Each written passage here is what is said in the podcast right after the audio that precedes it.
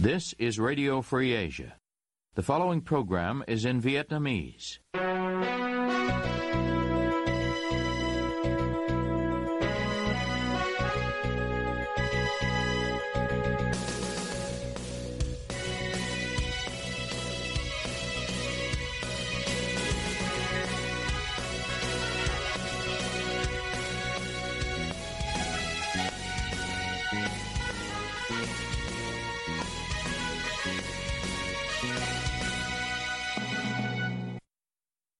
Đây là Đài Á Châu Tự Do phát đi từ thủ đô Washington DC, Hoa Kỳ. Toàn ban cùng Trung Khang xin kính chào quý thính giả.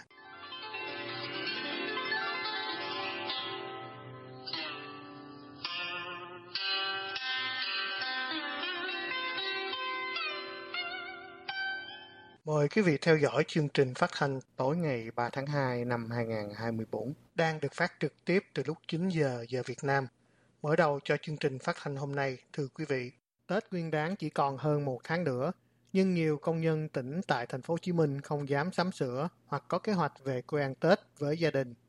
Họ lo cái Tết không đủ đầy và xa quê vì công việc bấp bênh. Mời quý vị theo dõi ghi nhận của nhóm phóng viên đã trao tự do từ Việt Nam sau đây. Bên chị là cũng nghỉ mấy tháng rồi mới vô làm lại có hai ba tuần lại nghỉ tiếp rồi à, bắt đầu mới à, mới làm nữa. Nói chung là một năm nay á nghỉ nửa tháng làm gì đó. Đâu có làm được trọn vẹn đâu. Có như bên chị văn phòng còn làm thôi, công nhân nghỉ chưa à. Chị thấy giống như à, nghỉ đâu có lương đâu. Nhưng mấy năm trước á là nghỉ còn có lương còn bây giờ khó khăn quá chủ đâu có chấp nhận cái trả lương thôi người ta nói là dù như mình đi xin việc khác được mình xin còn nếu đợi người ta có việc thì người ta cho làm lại chịu, không chịu thôi. Giống như bên chị là sản xuất đi sản sản xuất cho bán luôn. Nhưng mà cái sản xuất tiền giống như em là sản xuất là em phải cái tỷ mới sản xuất nổi vì cái tại vì cái lượng mà vật tư nó lớn nhưng mà em bán không được. Ế lắm. Năm nay cực kỳ ế luôn á, khó khăn lắm. Sợ nghỉ làm nghỉ làm nước luôn á. Cũng khó khăn hàng làm không có đơn hàng thì vẫn đi làm, không có được tăng ca. Về sớm về 4 giờ. Nếu có hàng thì tăng ca, không có à, đơn hàng thì về sớm gì đó. Nói chung thì nó cũng à, không có đầy đủ. Chừng nào mà có tăng ca nó cũng đỡ lâu rồi à, gần 2 năm rồi. Đi làm công nhân gì đó. Thì đó chừng nào mà làm hết nổi gì về về quê ở sóc trăng. Làm ở đi nó nó ổn định hơn rồi ra ngoài nó thất nghiệp nhiều hơn nữa. Bởi vì gắn à, đeo công ty làm gì đó. Nó có bảo hiểm này nọ gì đó. Mười năm mấy rồi. À, quét keo. Cái gì cũng tăng mà lương nó không lên á. Thì chịu rất sao giờ? Mình mình mua mình mua ít lại. Mình tiết kiệm lại. Mua phung phí mà không có đủ tiền. Không là chết à. Không có dư đâu em ơi. Đủ sống. Thì hai vợ chồng chị lo cho con. Con chị đi học rồi. Áp lực chứ không áp lực về với về nó đỡ hơn. Lên đi nó đủ thứ chuyện tiền này nọ gì đó cũng cố gắng làm đó là tâm sự của hai công nhân tại thành phố Hồ Chí Minh trong những ngày cuối năm 2023.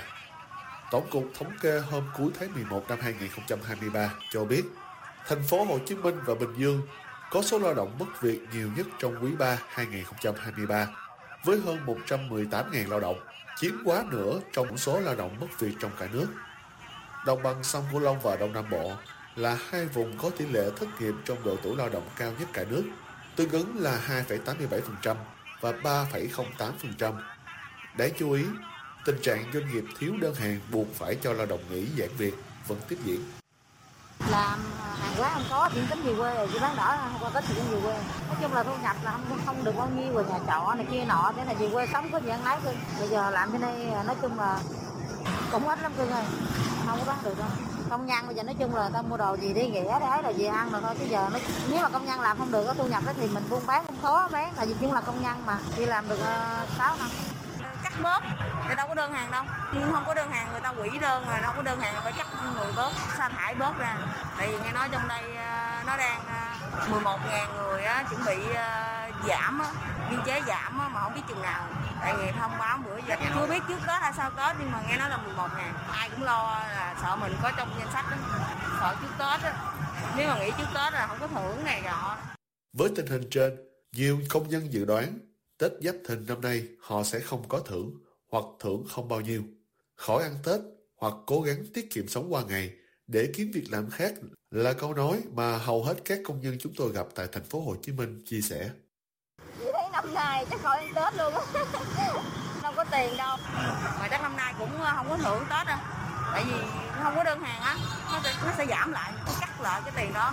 Lương thì thấp rồi, nó ép quá rồi cũng nghĩ à. Hôm nay nó kiểu như lâu năm á là nó ép tôi nghĩ tuyển mới mà lương vừa thấp mà vừa rẻ nữa còn mấy người mà lương cao á thì nó muốn cắt bớt để lương cao rồi cũng lớn tuổi rồi nó muốn cắt bớt nó tìm cách nó ép chèn ép mình tuy trong đây nó vậy nó vô mới biết. Nó vậy á nó ép mình lắm. Này nọ áp lực á tính nghĩ á mà thôi dù sao cũng làm được. Tới đó rồi ráng chừng nào làm mệt quá hết nổi rồi mới nghỉ. Không chỉ công nhân, nhiều hàng quán ăn theo công nhân cũng trở nên điều hiu, ế ẩm. giờ không có công nhân cưng ơi ế lắm cưng ơi ế lắm. Chợ thì bán gì hồi không bằng nữa ngày xưa bán ráng luôn không có người mua luôn á bán biết đại quá chừng này. Bây giờ thì thiệt tình mà nói luôn, nhiều cái nhà trọ tới tháng chưa có tiền đóng luôn á. Đó chị nói thật sự, một bữa đi chợ một ngày mà bán hai, ba ngày xong mới nghĩ sao, có lời. Mà đồ thì nó mắc, bán đâu có lên giá được. Không có công nhân sao lên giá được? Biết rồi bán đó, giờ có nhiêu đồ đó đó. Tôi nghĩ đi, bán buổi chiều lại nhiêu. Giờ đi làm thì lại không có không có chuyện làm. Vậy 50 rồi, cố gắng cầm cự thôi chứ giờ. Còn mà giờ ở nhà này thì lấy gì đâu ăn có ảnh hưởng. Tại vì bán đâu được đâu. Công nhân ờ, kiểu như giờ nghỉ hoài à không có tăng ca nhiều nên mình bán ít lắm.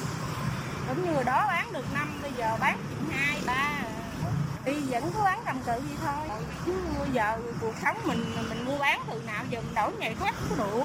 Quen rồi còn bây giờ nó kiểu như công nhân nó không có tăng ca nhiều, rồi tao con không có tiền, thành ra nó không không dám ăn. Tôi nhất tỷ nó không dám mua, chứ không phải như trước nữa. Coi như là rất là hà tiện luôn á, không dám mua, không dám sắm. Gì không phải như trước. Công nhân bây giờ nói chung là thất nghiệp rất là nhiều luôn ở đây cũng lo không có tiền hết tết đủ thứ tiền thì sao không lo?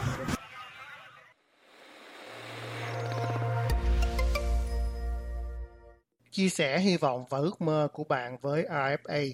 Quý vị có những hy vọng và ước mơ gì? Xin chia sẻ với AFA qua địa chỉ vietweb a vòng rfa.org hay qua trang Facebook của AFA facebook.com gạch chéo RFA. Xin chân thành cảm ơn.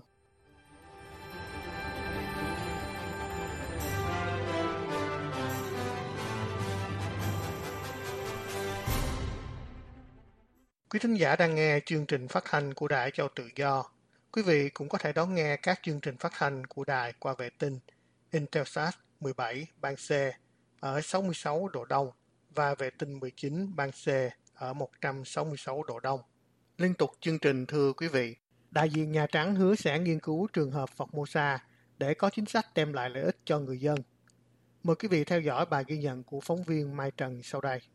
Hôm 12 tháng 1, 2024, các thành viên của Liên minh ngăn chặn Formosa, Liên minh giám sát quốc tế Formosa và RISE St. James, một tổ chức phi chính phủ ở Louisiana, Hoa Kỳ, đã tổ chức một cuộc biểu tình trước Nhà Trắng để tố cáo công ty Formosa Plastics vi phạm nghiêm trọng công lý môi trường, bao gồm xả thải phá hoại môi trường, gây ra những tổn hại về sức khỏe và nhân quyền tại Hà Tĩnh, Việt Nam, Texas và Louisiana, Hoa Kỳ. Formosa Plastics là công ty có trụ sở chính tại Cao Hùng, Đài Loan và có chi nhánh tại Vũng Áng, Hà Tĩnh, Việt Nam, tại Point Comfort, bang Texas, Baton Rouge, bang Louisiana và Livingston, bang New Jersey của Hoa Kỳ. Trao đổi với AFA, ông John Hòa Nguyễn, Hội trưởng Hội Công lý cho nạn nhân Formosa cho biết.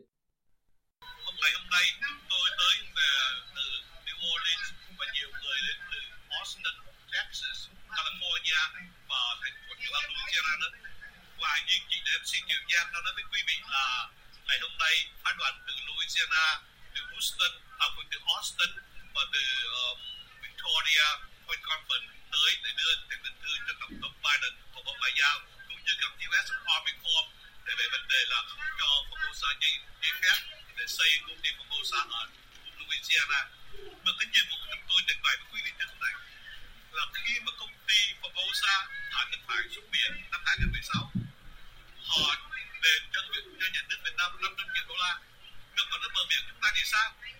Chưa của cô sa, chưa bao giờ thả thải và họ tiếp tục xả thải xuống. Và như vậy đó thì cái, cái bờ biển Việt Nam sẽ từ từ sẽ chết và nhân chúng người Việt Nam từ Nam ra Bắc sẽ ăn cá và bị nhiễm độc là bị chất độc theo dòng nước dòng nước sắp tràn ra từ miền Bắc tới miền Nam rồi từ miền Trung ra miền Bắc rồi từ miền Trung về miền Nam thưa quý vị. Và nếu quý vị nghĩ rằng là ăn cái ăn cá ăn đồ biển Việt Nam an toàn thì sau một 10 năm 20 năm, người Việt Nam sẽ bị bệnh. Và khi bị bệnh thì sao thì đất nước Việt Nam còn đi đâu thưa quý vị. Đó là cái điều ưu tư chúng tôi nghĩ tới. Và chúng tôi nghĩ rằng là nếu quý vị không tranh đấu để cái bờ biển làm sạch, thì ngoài những nạn nhân đang khốn khổ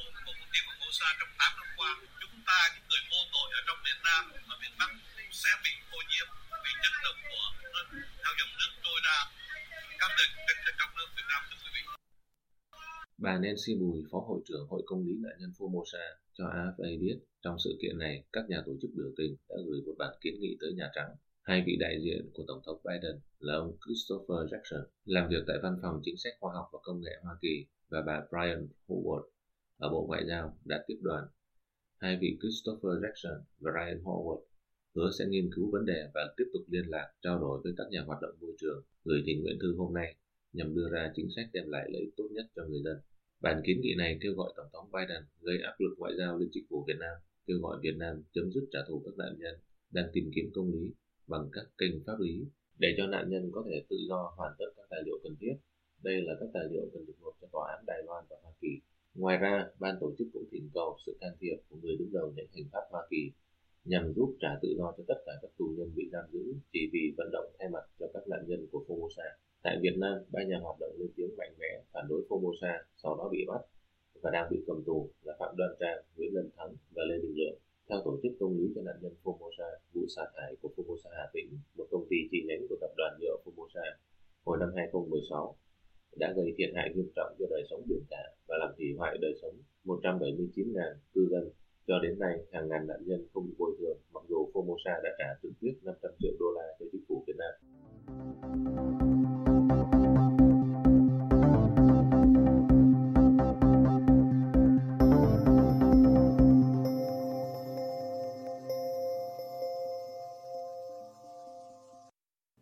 Và sau cùng thưa quý vị, Việt Nam có nên cấm bán thịt chó như ở Hàn Quốc?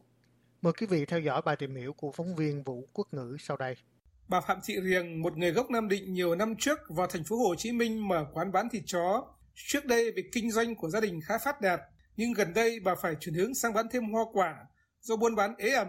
Chủ quán của Riềng nằm trên đường số 19, phường Bình Trị Đông B, quận Tân Bình, nói với Đài Á Châu Tự Do trong ngày 11 tháng 1 bây giờ không có mấy nữa. Mấy năm về trước cái từ hồi dịch cũng rồi nó không có nữa. Tôi chỉ biết là người ta không đến nữa vậy ta không ăn. Trước dịch thì được hai con bây giờ ngày có mấy con nào?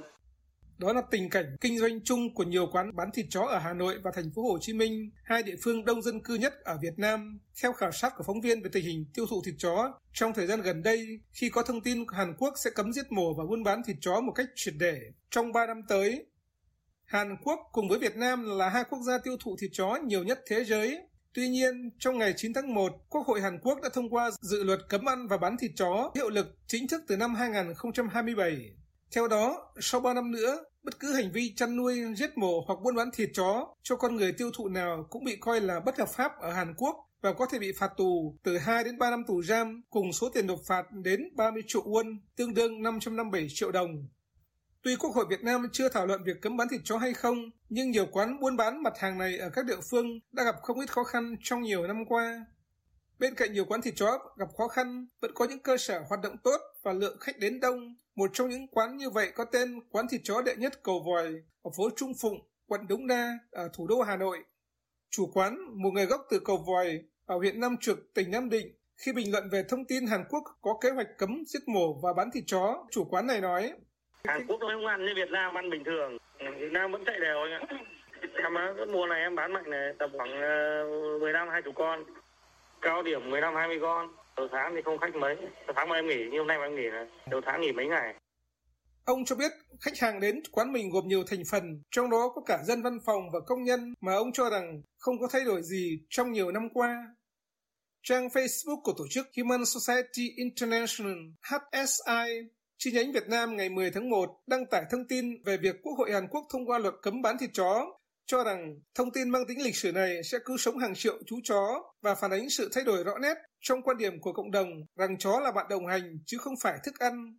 Trong email gửi Đài Á Châu Tự Do ngày 12 tháng 1, bà Thẩm Hồng Phượng, giám đốc HSI tại Việt Nam, bày tỏ chúc mừng công việc mà tổ chức HSI ở Hàn Quốc đã đạt được, đồng thời khẳng định có thể nói, việc chấm dứt sử dụng thịt chó sẽ là xu hướng tất yếu của xã hội văn minh. Tuy nhiên, nếu không có những nỗ lực không mệt mỏi của HSI, cộng đồng yêu chó tại Hàn Quốc và trên thế giới hàng chục năm qua, thì có thể sẽ phải rất lâu nữa việc chấm dứt nó mới trở thành hiện thực. Tổ chức Human Society International tại Việt Nam đang nỗ lực thúc đẩy việc giảm thiểu tình trạng buôn bán thịt chó mèo và thúc đẩy phúc lợi động vật đồng hành thông qua việc triển khai dự án thúc đẩy phúc lợi động vật đồng hành và giảm thiểu hoạt động mua bán, vận chuyển, giết mổ chó mèo với sự đồng hành của hai địa phương đầu tiên là Đồng Nai và Thái Nguyên. Bên cạnh việc hỗ trợ các cơ quan đối tác trong tăng cường năng lực thực thi pháp luật quản lý và tiêm phòng, Tổ chức này cũng có những hoạt động hỗ trợ người kinh doanh thịt chó và mèo chuyển sang sinh kế thay thế khác với ba mô hình chuyển đổi đã được thực hiện thành công trong năm 2022 và 2023 khi đóng cửa một lò mổ và cũng là nhà hàng thịt chó, một trang trại nuôi chó và một nhà hàng thịt mèo tại Thái Nguyên. HSI tại Việt Nam cho hay họ cũng đang thảo luận với hai cơ quan quản lý nhà nước trực tiếp liên quan đến quản lý chăn nuôi và dịch bệnh đối với động vật là Cục Chăn nuôi và Cục Thú y để tìm kiếm các giải pháp về thể chế nhằm ngăn chặn và, và hướng tới quy định cấm chăn nuôi, giết mổ, buôn bán chó mèo làm thịt. Bằng những nỗ lực của HSI cũng như cùng với sự hỗ trợ của chính phủ và cộng đồng, chúng tôi tin tưởng rằng việc chấm dứt tiêu thụ thịt chó tại Việt Nam cũng sẽ thành công trong một tương lai không xa, bà Thẩm Hồng Phượng khẳng định. Báo chí nhà nước đưa tin trong buổi họp báo thường kỳ ngày 11 tháng 1 Phát ngôn nhân của Bộ Ngoại giao Việt Nam trả lời trước thông tin Hàn Quốc cấm bán thịt chó, cho biết Việt Nam cũng đã ban hành một số văn bản pháp lý liên quan đến vấn đề này và đang trong quá trình nghiên cứu hoàn thiện hệ thống luật pháp nhằm triển khai hiệu quả, thực tế, bảo đảm phúc lợi cho động vật nuôi và sức khỏe của người dân, đồng thời đẩy mạnh nâng cao nhận thức của người dân về hoạt động buôn bán, vận chuyển, giết mổ và tiêu thụ động vật nuôi. Lê Hoàng là một công dân sống ở Hà Nội nhiều thập niên qua. Ông cho biết trước đây ông có ăn thịt chó, nhưng khoảng 20 năm trở lại đây, ông không còn giữ thói quen này. Ông nói với Đài Á Châu tự do. Ngày xưa thì đúng là cái cái ăn nó cũng thiếu thốn thật. Nó không có gì thì có khi đi ăn cỗ có là ăn thôi chứ cũng chẳng có phân biệt về cái chuyện ờ, sau này kiểu như mình nghĩ mình hiểu biết ra mình cứ nghĩ là thôi ăn những cái con thiếu gì cái ăn mà lại phải đi ăn những cái con vật mà nó thân thiết với mình Ông cho biết thịt chó vẫn là món ăn phổ biến và đặc trưng ở nhiều nơi của Việt Nam. Ngày trước ấy thì chó là nó nó như kiểu món khoái khẩu nhiều người người ta cứ liên hoan hay gì đấy ăn uống là người ta lại nghĩ ra chó khởi tờ bảy món rồi các thứ. Ông nói ở quê ông Gia Lâm và cả Phú Thọ, người dân vẫn còn tiêu thụ thịt chó khá nhiều trong khi ở Hà Nội việc tiêu thụ thịt chó giảm, cho dù ở nhiều chợ ở nội thành, người ta vẫn bán thịt chó chưa chế biến Trước kia, Hà Nội nổi tiếng với khu phố thịt chó Nhật Tân với hàng chục nhà hàng san sát và tiêu thụ hàng trăm con chó mỗi ngày. Tuy nhiên, đa số nhà hàng này đã đóng cửa từ nhiều năm trước và hiện chỉ còn một vài nhà hàng hoạt động. Ông Hoàng cho hay, bản thân ông Hoàng hiện nay không chỉ bỏ ăn thịt chó mà ông còn vận động người thân và bạn bè của mình từ bỏ thói quen này. Vì theo ông, con chó là một động vật thông minh, thân thiện và gần gũi với con người. Luật gia Bùi Quang Thắng ở Hà Nội cho biết ông không thường xuyên ăn thịt loài động vật này và không phản đối nếu Việt Nam ban hành luật cấm bán và tiêu thụ thịt chó. Việc tiêu thụ thịt chó tại Việt Nam đã và đang có xu hướng giảm so với trước đây, gắn liền với sự phát triển của kinh tế xã hội cũng như xu thế hội nhập quốc tế. Theo khảo sát mới nhất mà HSI tiến hành vào cuối năm 2023, có 38% người được hỏi từng ăn thịt chó trong đời, nhưng trong năm 2023, tỷ lệ tiêu thụ thịt chó trong nhóm này giảm còn 24%. Về việc chính phủ có thể cấm bán thịt chó trong tương lai, theo sau quyết định của Hàn Quốc, chủ quán thịt chó đệ nhất cầu vòi cho hay. Cơ nhà nước cấm thì mình nghỉ thôi có gì đâu, quan trọng là dân người ta món của anh anh đang ăn uh, ăn, ăn, ăn ăn cơm ăn gạo bình thường bây giờ chuyển mà không ăn cơm ăn gạo chuyển cho món khác thì dân người ta thế nào thôi. Quý thính giả vừa nghe chương trình phát thanh tối ngày 3 tháng 2 năm 2024 của Ban Việt ngữ Đài Châu Tự Do. Xin hẹn quý vị vào chương trình ngày mai. Toàn ban và Trung Khang cảm ơn quý vị đã đến với chương trình và hẹn gặp lại. You have been listening to Radio Free Asia.